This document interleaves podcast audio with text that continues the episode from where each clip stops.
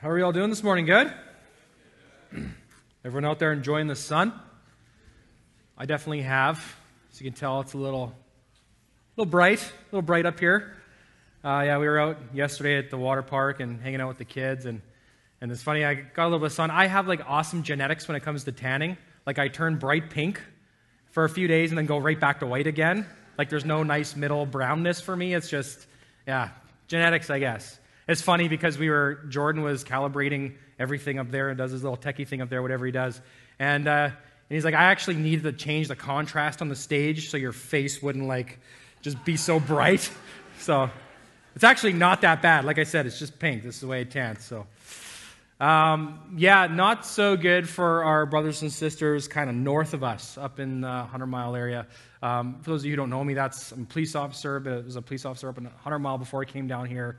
So it's just tearing me apart to see, you know, we've actually have a few of our friends coming down to stay with us as they've been evacuated because of the forest fires up there. And, and so I'm just waiting for a call at any moment to go up there and kind of help with relief and evacuations and things like that. So it's just, uh, yeah, a really messy situation. So um, I just kind of, you know, it, it's hard to sit back and watch and knowing that I just want to be up there helping, right? But uh, it is what it is. And so at least I, I can do is just kind of pray for them this morning. So would you join me in doing that?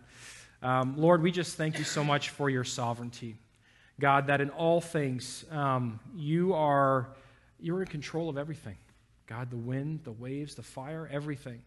And we don't know why exactly it is that this is happening, and we don't pretend to know your mind and your plans, but God, we just ask, Father, that um, you would give grace to those involved, for those who have been displaced from their homes, for those who have um, lost everything that they have. Uh, God, we just ask for your grace and your mercy that in the midst of all this, they would see you more clearly than they ever have before.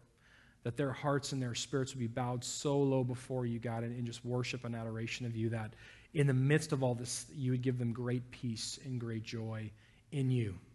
God, that they would understand despite loss, despite panic, despite fear, despite all these things, God, that um, they would see you for who you are most clearly than they ever have in their life, and that that would bring them joy and, and worship towards you. And so, God, we lift up our brothers and sisters and just uh, ask that you be with them. Uh, in Jesus' name, amen. Thanks for joining me in that.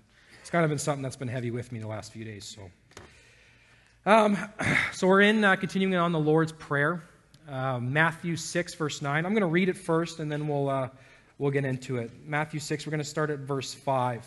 So, this is Jesus teaching his disciples how to pray. Um, and it's, it's, it's a, there's a lot in there, there's a lot more than that. We'll get into it. Uh, verse 5, Matthew 6, verse 5. And when you pray, you must not be like the hypocrites, for they love to stand and pray in the synagogues and in the street corners, uh, that they may be seen by others. Truly I say to you that they have received their reward. But when you pray, Go to your room, shut the door, and pray to your Father who is in secret. And your Father who sees in secret will reward you. And when you pray, do not heap up empty phrases as the Gentiles do, for they think that they will be heard for their many words. Do not be like them, for your Father knows what you need before you ask Him. Pray then like this Our Father in heaven, hallowed be your name. Your kingdom come, your will be done on earth as it is in heaven. Give us this day our daily bread, and forgive us our debts, as we also have forgiven our debtors. Lead us not into temptation, but deliver us from evil. For if you forgive others their trespasses, your heavenly Father will also forgive you. But if you do not forgive others their trespasses, neither will your Father forgive your trespasses. So, this is a really familiar passage to all of us. Very, very familiar. I know I grew up on, on the East Coast, Cape Breton Island, and I went to a Catholic school there. Now, the Catholic schools there, for whatever reason, they're a lot more like Catholicly than the schools out west for some reason. Like they're very like, as of like only probably 10 years before I got into the school system, they did away with like the, the nuns that were actually there and like the, the, the, you know, when they used to strap your hand and things like that. Like my parents used to tell me just horror stories of growing up in school. Sorry, it's growing up in school and, and going through all that kind of stuff. So, um, so I, I went to this Catholic school. Every single morning, we would recite the Lord's Prayer every single morning. Like I had this thing memorized. Even to this day, it's like muscle memory. Like whenever we sing the Lord's Prayer, I just kind of do this. And I'm not even like I'm not even paying attention to it, right? It's just, it's so familiar, so, so familiar. But what some of us do is that we chalk it up to just a simple, um, this is one of many prayers. Um, or what we do is we say, well, this is just kind of a model that we follow. Um, it's so much more than that. It is, this text is so much more than that. So important. This is Jesus teaching us how to speak to, how to relate to God, which is absolutely huge. We're defining what Jesus is doing here is he's putting some definition to the relationship now that we have with God. Because, see, this is the hard part, is that prior to Jesus coming, God was largely inaccessible. Only to a very select few people, Israel. And even then, like there was there, the communication they had with God was through Old Testament priests. It was through sacrificial systems and ceremonies. Like God was largely inaccessible. And then Jesus comes down, fully God, fully man. You can touch him, you can hang out with him, you can see him, you can eat with him like real deal. God fully accessible to us for the first time, fully accessible since the garden. So this is something that we need to be taught. We need to be taught.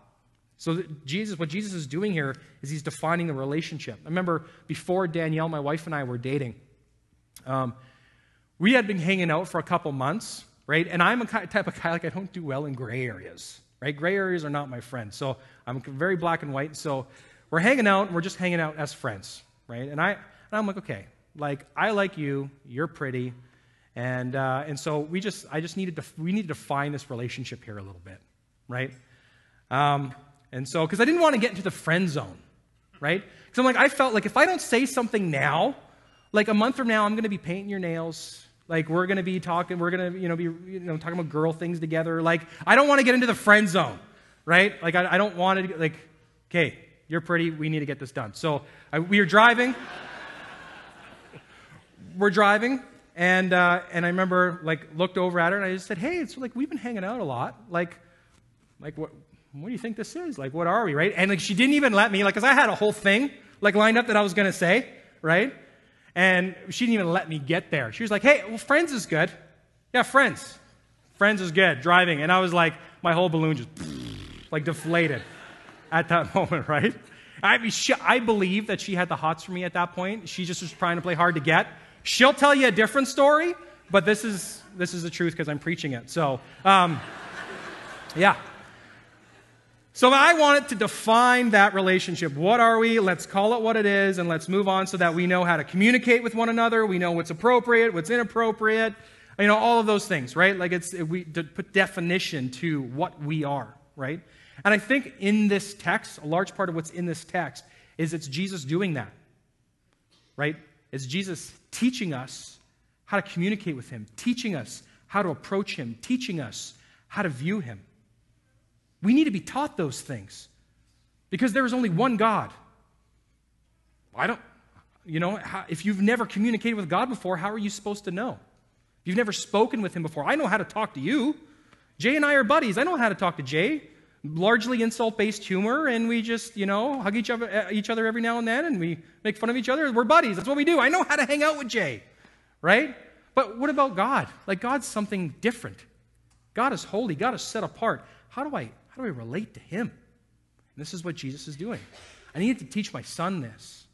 Um, see, Cam is, he's just turning eight, and we've gotten to an age where it's like a little bit of attitude all the time, right? Where it's just attitude all over the place, where, you know, and I'm, as he's getting older, I'm expecting more and more of him. So, Cam, you need to clean up after yourself. And, and you know, there was one day where Layla, our one year old, was in the living room, and she's at a point now where she just, she's a tornado. Like she just like she'll get into everything and just start throwing stuff around. And living room is a mess. And Cam had been watching TV for about an hour. And I said, buddy, like, can you just go and, and clean up the living room? Like your mom and I are really busy. You got lots going on. Can you go clean up the living room? And he was just like, like every bit of breath came out, like just huge sigh. And I'm like, be patient. Love is patient. Love is patient. Son, I need you to clean up the room because, you know, well, I didn't do it. I'm like, yeah, Cam, why don't we just make your one year old sister clean it all up? That sounds like a great idea, buddy. Just get it done. Like, I'm starting to lose my patience at this point. And then at that point, like, I just see something in him where it just snapped, right? Like, it was just too much. And he just bursts out and, why do you always treat us like slaves? oh my goodness. like Academy Award, like most dramatic kid ever, right? And he runs off, right? And as he's running off, I'm like, no, no, no, no. Like, you don't, like, you're not just going to run off and then not do what I asked you to do. So I say, hey, buddy, come here, come back here, come back here. Whatever. And continues running, right? And then, like, something just like, like dad mode in my brain, right? Like, you're not going to say that to me in my house. Like, you just, something in you rises up as a dad, right? When your kids start back talking you like that. And so I, I brought him back and, and uh, forced him back. But we had to have a little talk, right? And that talk consisted of, don't ever speak to me like that again, right? In a loving way, you know, gentle with him because I knew he was having a hard time. But I said, buddy, like, it's not okay to talk to me like that way, like that. Like, you're not going to, in our house, like, your, your mom and I, like, you're, you're not going to speak to us that way. That is completely inappropriate. You need to talk with us with respect. You can be upset and you can say what you need to say, but you say it respectfully. Don't ever talk to me like that again. And we kind of had that discussion and he understood, but he needs to be taught that. Because if he just comes into my house and walks all over me, he's going to do that throughout the community and, you know, with Sunday school teachers, with his teachers, with, you know, people in the community. Like, that's what's going to happen, right? So, my job to teach him that, to build that into him. And so, um, we need to be taught. Like, he's young, his brain's not developed, right? Like, he's just, he needs to be taught those relationships and how to act appropriately within those relationships. This is the Lord's Prayer. This is largely what Jesus is doing, teaching us how to approach God. You see, because God is not a fill in the blank. That is not a fill in the blank relationship. You know, a lot of times we make God up to be who we want Him to be. Well, I think God's okay with this, and I think God is like this, without ever really even looking at the Word. We just kind of make this image up of God, who we want Him to be, and, and things that He likes and dislikes, and what He's okay with, and what He's actually said and what He didn't say. We come up with this whole false image of God. Why? To make ourselves feel better about our life decisions and what we've done and things that we're doing. If I think that God is like this, it'll make me feel better. And so we make this false image of God and, and, and, exchange the truth of God for a lie. Ultimately, that's what we're doing when we do that. But the relationship doesn't work that way. He is not a fill in the blank God.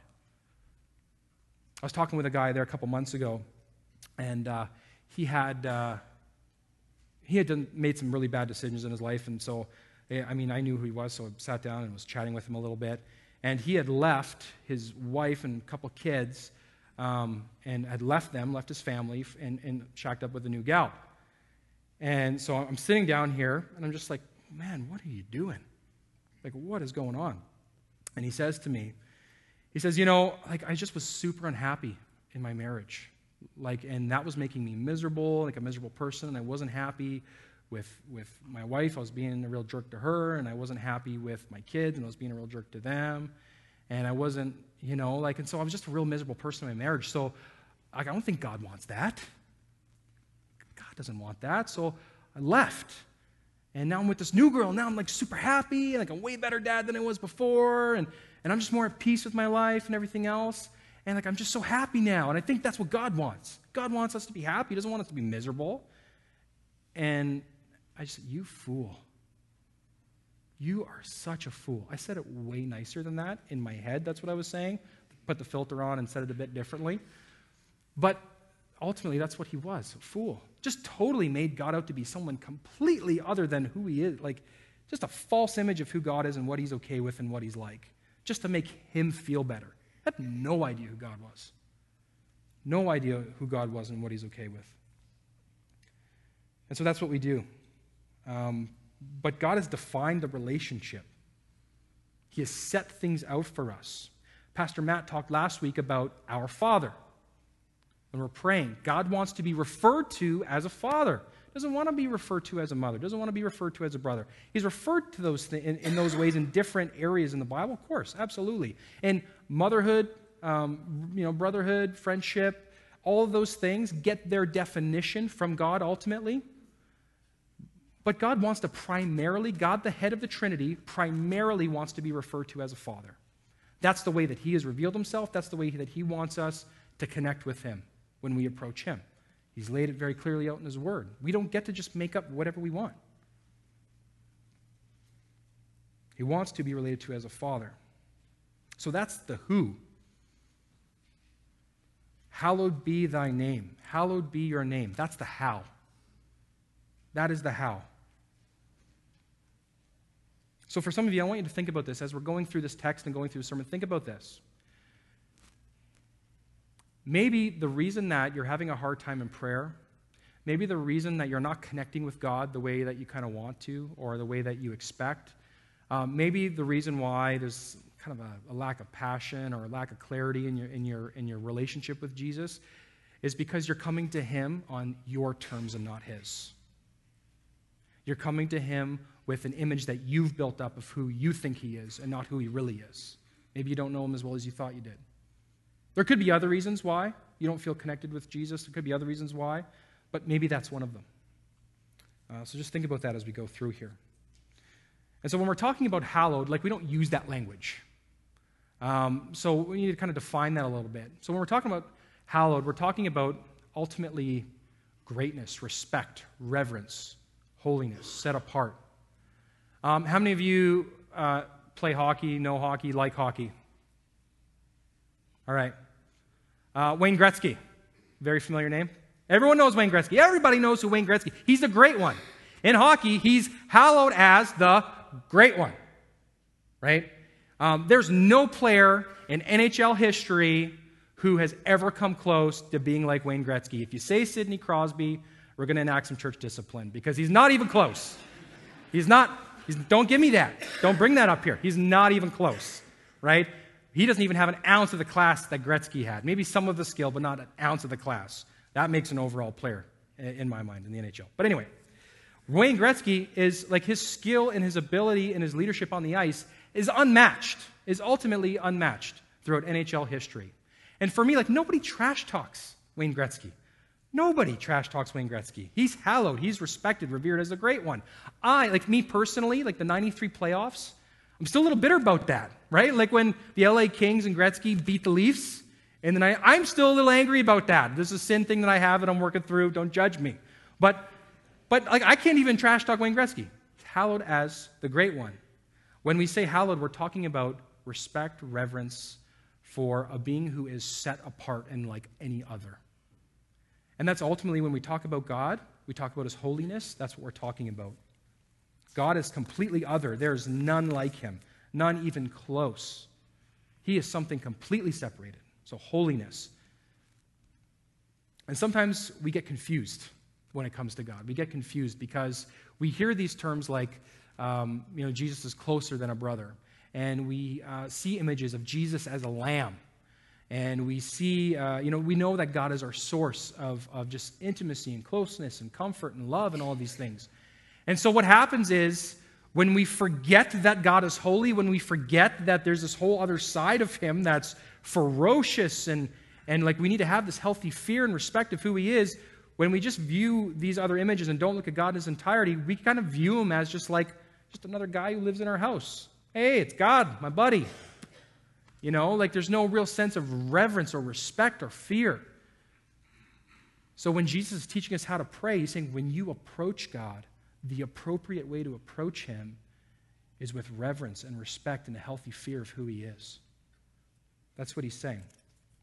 And so, while God is a loving, gentle father, so this is one of the first points here. When God is a loving, gentle father, he also demands respect and reverence. Psalm 96, verse 9 says this Worship the Lord in the splendor of holiness, tremble before him, all the earth. So, again, holiness is this catch all word to describe his greatness, his goodness, his majesty, his kingship, his perfection. Right? Like nothing else matches that. That is something completely separate. So, God's holiness. So, worship the Lord in the splendor of holiness. Tremble before him, all the earth. Now, when I be- turned 16, 17, became a Christian for the first time, texts like this really kind of confused me because people were saying, well, God is love. God is just wants to be your daddy. He loves you, right? And then this whole idea of trembling. Why does it say tremble? Like, why should I be trembling before God? And it made sense to me when I started thinking of it this way. I remember when I was in grade six. I was in grade six, and um, we had, uh, there was, whenever we would disrupt the class or we were talking and, and disrupted the teacher, uh, the, the punishment would be like there would be this yellow note, the dreaded yellow note. And it would have a whole bunch of things on there like, this is, I disrupted the class by doing this, and this is what we were learning, and this is what I disrupted. And, and there were signatures there. So we had, a, we had to stay after class, handwrite, you know what I'm talking about? Yeah, absolutely. And uh, so we had to handwrite all these things out, right? And um, Ken Neufield's looking at his dad, yeah, like the one you brought home the other day, right? but we had to write this whole thing out, stay after class, so it was like a detention, write it all out, and there were signatures. So I had to sign it, teacher had to sign it, bring it home to my parents to sign it, and then it would get filed away, or do whatever um, he, the teacher would do with them. And so um, I know it's super hard to believe. You're not going to believe me on this, but trust me. Like when I was younger, I was super loud. Like, I know, I know, hard to believe, but I was really, really loud, uh, a little obnoxious, really, really loud. And so I would be bringing these things home like every day, like every single day. Like we got out of class at three. My mom just assumed that we got out at 3:45 because every day it was just something that I was in class for. And I wasn't like malicious. I was just chatting with my buddies, having a good time. But I was super louder than everyone else, so I'm always I got pegged every single time. And so after a while, it was just like, oh yeah, another note again, you know. And my parents would like, Nate, like you need to stop being so loud. Like just stop. Be quiet in class. Do your work, you know. And gave me the whole spiel. And my dad, one of the last times that uh, you know I brought home the note, he said, you know, you're not going to bring another one of these home again. Like I'm done, fed up. Like I'm not signing another one of these. You're not. He didn't even threaten me. He just said, you're not going to do it. Right? So I was grade six. You know, I was young, I was a little cocky. I'm like, yeah, sure, dad, whatever. Like I brought home 600 of these. What are you going to? Do at 601? Right? Like, yeah, really. And so just no, no respect, no fear, no reverence whatsoever of my dad. So, so I, uh, sure enough, a couple days later, uh, bring home another one and we're all sitting around at the table, and, and my, uh, my mom, um, you know, she did one of, she said the line, right? Wait till your father comes home. Like she knew that he was at his end. I didn't know that because I didn't have the respect that I needed for him at the time. She knew that he was at his end and something bad was going to happen. So she said, Will you wait till your father gets home? Yeah, whatever, whatever, whatever, mom, right? And so my dad, like, he worked in a coal mine. Uh, and when you work underground in a coal mine, like, you never really have a good day at work when you work in a coal mine. So he would always come home just a little bit grumpy. Um, but when you, like, he had a really bad day at work that day, apparently. Something happened, and, and he was extra grumpy that day, like, really, really grumpy that day. Came home, and you could just feel it as soon as he walked in the house. Like, he was having a bad day. And so he, he came and he sat down, and we're all sitting around the dinner table, and my mom just, you know, he sits down, my mom brings him his dinner plate, and we're all about to sit down and start eating. And then my mom's sitting there, well, Nate, what do you have to say to your father? You know? And I'm thinking, like, oh, yeah, whatever, like, hurry up so I can eat, right? Like, here you go, old man, what are you do about it, right? Like, that was kind of the attitude, right? And he looked at it and he didn't say a word. And like my dad, like the old man had fists on him like a gorilla, right? Like they were just massive.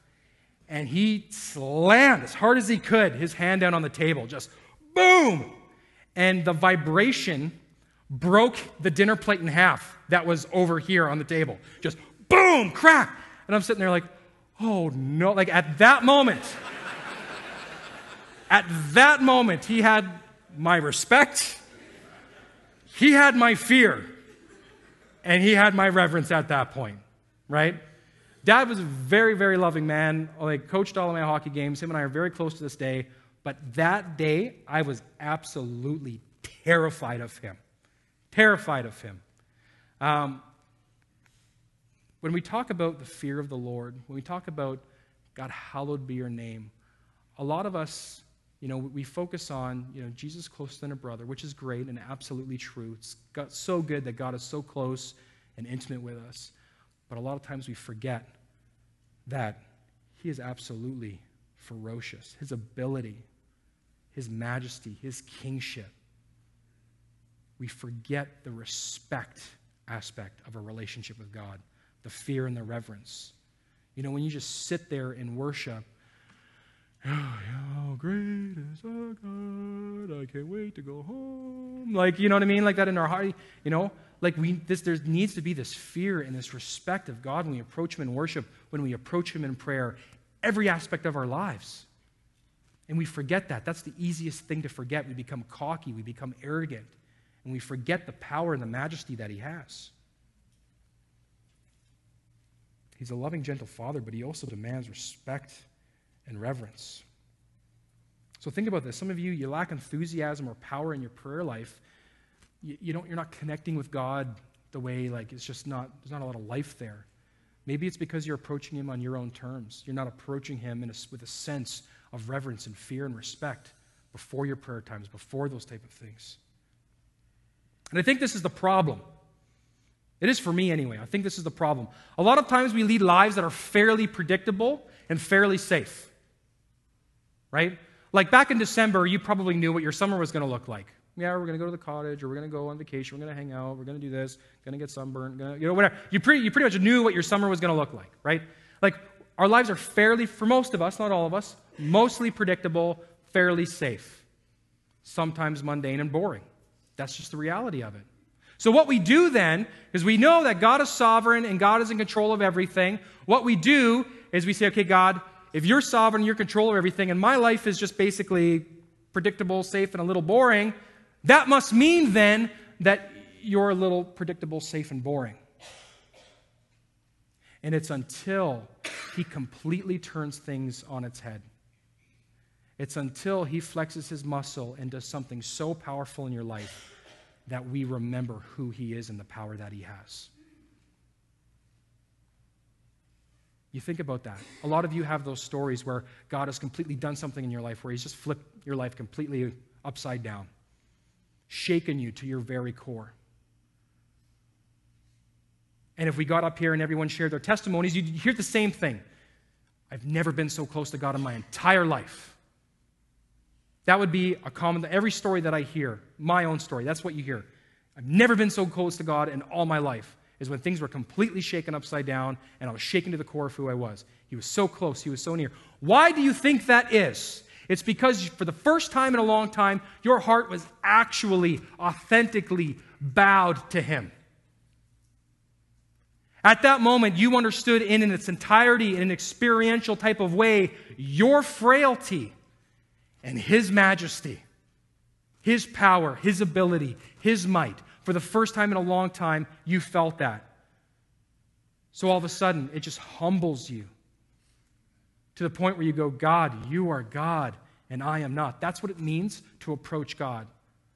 Hallowed be your name in that way. That's what that means.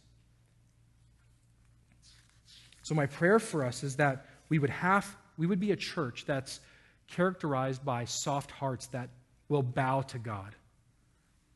Soft hearts that just understand who, Him for who He is and His might.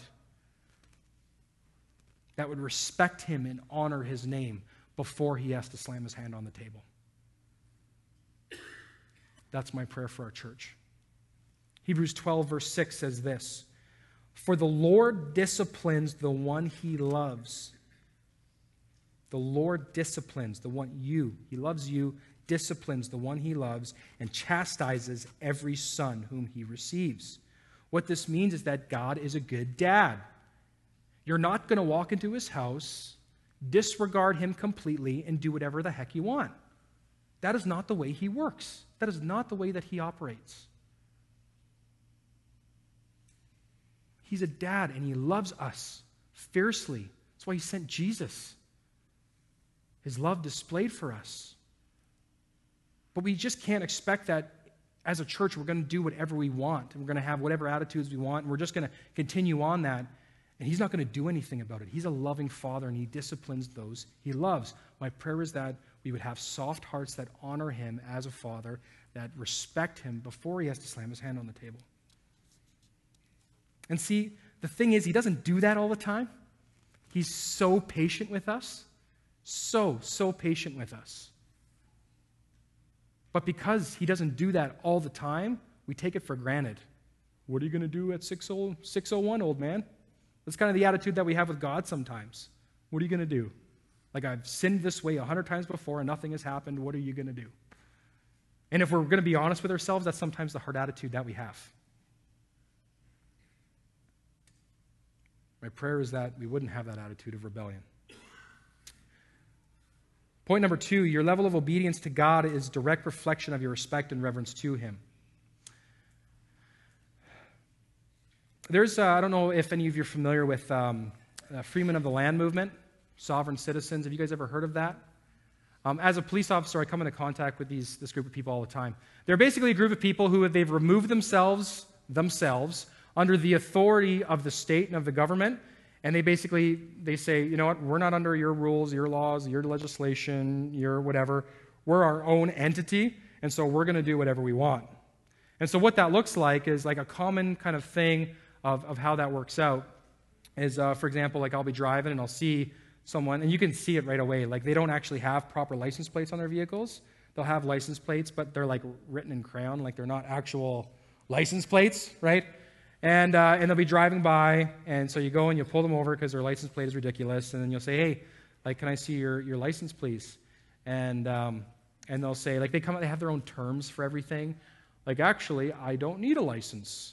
I am in my conveyance, and I'm going from point A to point B, and, and I'm simply in a conveyance. I'm not driving a vehicle on, on a roadway. Right? It's just like ridiculous things, right? Like a few less brain cells than the rest of the population, but that's just my opinion. They're driving. Um, and so, anyway, you know, I'll say, well, actually, like, it's not a conveyance, it's an 82 Buick, and I'm surprised, surprised you can actually get from point A to point B. But nonetheless, like, you can't. I apologize to those of you who have an 82 Buick. Beautiful cars. Um, but, you know, they, they'll be driving and they just have disregard completely for the laws that we have, right? And they'll say, well, you can't lawfully stop me. Actually, yes, I can. And there's this discussion that's had at that point. The scary thing is, is like more down south when you get down to the states, like they have, um, like they're more militant down there, and uh, and so like they think that if a police officer goes to arrest them, that's just a stranger, nobody who's actually assaulting them, and so they fight back with like firepower and everything else. It gets really, really ugly sometimes. But they just have complete disregard for laws and authority and everything else. And sometimes that's the way that we live uh, when it comes to God. We just think we can do like this is, you know, we it's a perceived sense of freedom that we have. Um, but understand that every time that you attempt, every single time that you attempt to bow to God, every time that you say, okay, God, I'm going to follow your rules and do what you want to do or whatever, there's going to be this little rebel that rises up in you um, that will redefine freedom for you. Redefine freedom in the way that you think that freedom is something apart from God. That God, you're over here and your rules and your authority and the way that you've structured my life to be and your will is over here, but freedom is something separate from that. So I'm going to do what I want, my time, my way. See, what happens is because we were born worshiping, because we were born as needing to pour ourselves out to something, needing to invest in something, needing to lift something up greater than ourselves, what happens is we worship these other things and they eventually begin to kill us. For some of you, that's self image. You have this self image of, you know, you've looked at all these magazines and you see, like, oh, look at this person. Like, I, you know, I walk by, you know, the, the men's muscle fitness magazines, right? And I go, I'm not that far off. Delusional, right? No, but I look at this, these men's muscle magazines, and you know, there's this guy who's like totally jacked, like you know, like rich and famous and perfect life, and uh, you know, you think, well, I want to be like that guy, right? And so all of a sudden, you lift up this self-image up here on this pedestal in your life, and all of a sudden, you begin to you, you, you dress differently you speak differently you hang out with different people you, you, you become obedient to, to the demands and the expectations that this image has right? And what eventually where does it leave you? Hating yourself. Absolutely hating yourself because you can't measure up. For some of you it's work. Like the demands and expectations of work you know what i mean they're just they come before everything else. Like, work, you need to work hard. In my opinion, sometimes you need to go above the 40 hours a week. You know, like you need to, that's, that's a principle that we have that, you know, I, I believe God is pleased with. But at the end of the day, when you start putting the demands and expectations of work in front of Him, in front of your family, in front of your, your friend, all these other things, and you begin to push all these other things aside, right? The, the demands and expectations. That's what you worship. That is what you worship at that point. Whatever image, whatever thing you hold up here and then begin to strive to meet the demands and expectations, that is what you worship. That is what you fear. That is what you respect. Answer me this question. Right now in your life, if something didn't get done, right, or something fell through, or something didn't go as planned, where do you have the most fear and trembling? Of something not being followed through, something not happening. Where is the most fear and trembling? You follow the, that trail long enough, you'll probably find out what you're worshiping. What do you fear? What do you tremble? What causes senses of panic and anxiety? Think about that. Follow that trail back, and you'll probably be able to see what you're worshiping at that point in time. And I know, like some of you, you have anxiety disorders. I have one, much more complicated than that, right? But just the general sense of anxiety and panic that I'm talking about, the general sense of worry and fear and trembling that I'm talking about, a lot of times that can show us what we're worshiping.